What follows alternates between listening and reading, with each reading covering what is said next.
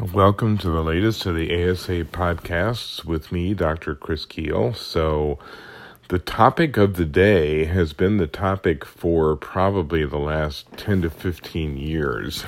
if anything, it's gotten worse, certainly hasn't gotten better. But it's the labor situation, and it's kind of a multiple question topic. Why can't people find qualified workers? When will it turn around? How will it turn around? What advice do companies get who are struggling to find folks?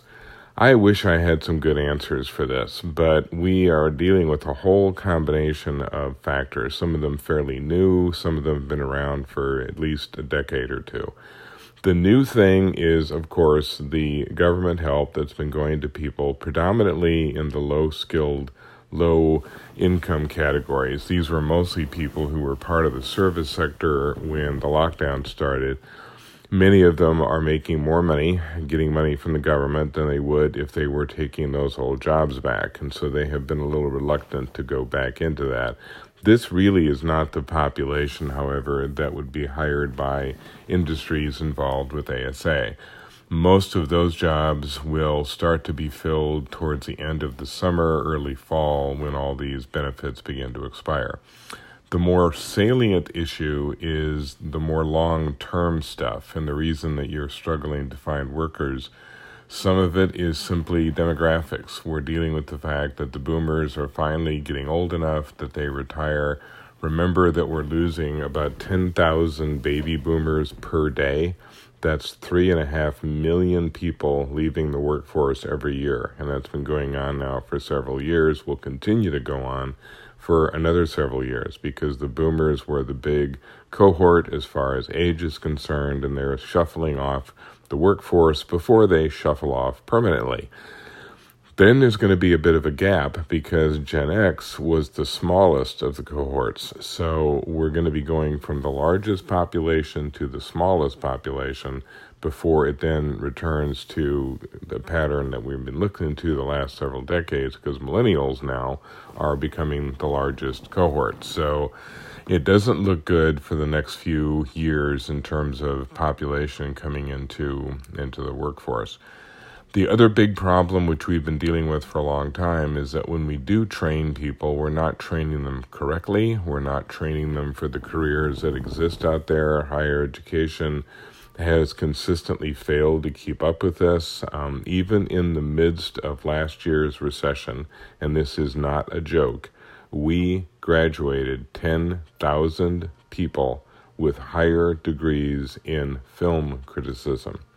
So, if you have ever had the desire to mix your current business with doing film reviews, now's the time. There's a bunch of guys out there with degrees in film criticism. Do we graduate enough people who know how to work in manufacturing or construction or transportation? No, we don't. We're 110,000 truck drivers short right now, and that number is going to grow. So the educational establishment has not kept up, uh, hasn't kept up at the secondary level either.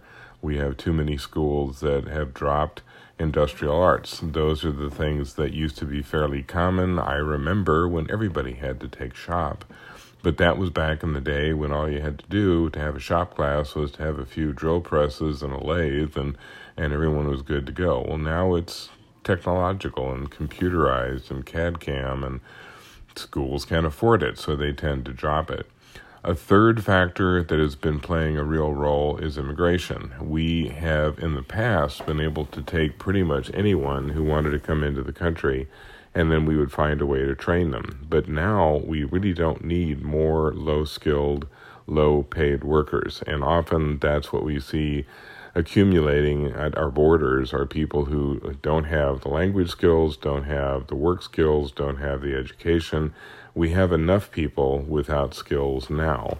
What we really want to do is attract the people with skills, and those people are in high demand. We're not only competing with companies in the United States, we're competing with Europeans and Asians and everybody else who wants those same workers.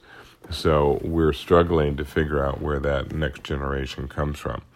When will this turn around? No time soon. I mean, we're talking labor shortage issues well into next year, really well into the entire decade. It's going to be a problem that takes a long time to correct.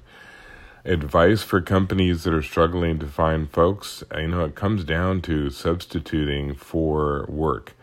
The biggest growth for the manufacturing sector has been in technology and robotics. If you can't find people, you buy machines and replace people with robots, replace people with technology.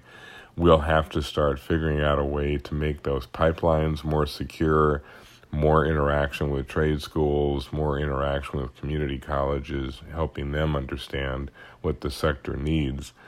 And then eventually, we're going to have to look to uh, kind of the new source. We're going to have to figure out where training is happening around the world, find ways to encourage that and bring people to this country. At the end of the day, the situation is going to be stopgap. It's going to be trying to get people to delay their retirement. It's going to be finding ways to do some internal training without making it a burden on the company it's going to be using more technology, but this is going to be a lingering problem for all industries and for a long time. So, how's that for a cheery podcast? Um, if it's kind of like if you think the problem is bad now, just wait, uh, it gets even worse. I think eventually it will begin to turn, but it's going to require people really having those those hard conversations with students, with teachers, with administrators saying, you know, the time for training people in film criticism is over. We really need to start paying attention to the fact that schools have products. Those products are called students, and schools have customers, and those customers are called society as a whole and the business community. And you need to start figuring out a way to make the product match what the consumer needs. So, on that rather biased note, um, that's all for this version of the podcast. And next week, maybe somebody will ask me, like, you know, some really happy, lighthearted, you know, peace and love and rainbows and unicorns question. Um, I'm not counting on it, but there's always hope. Thanks.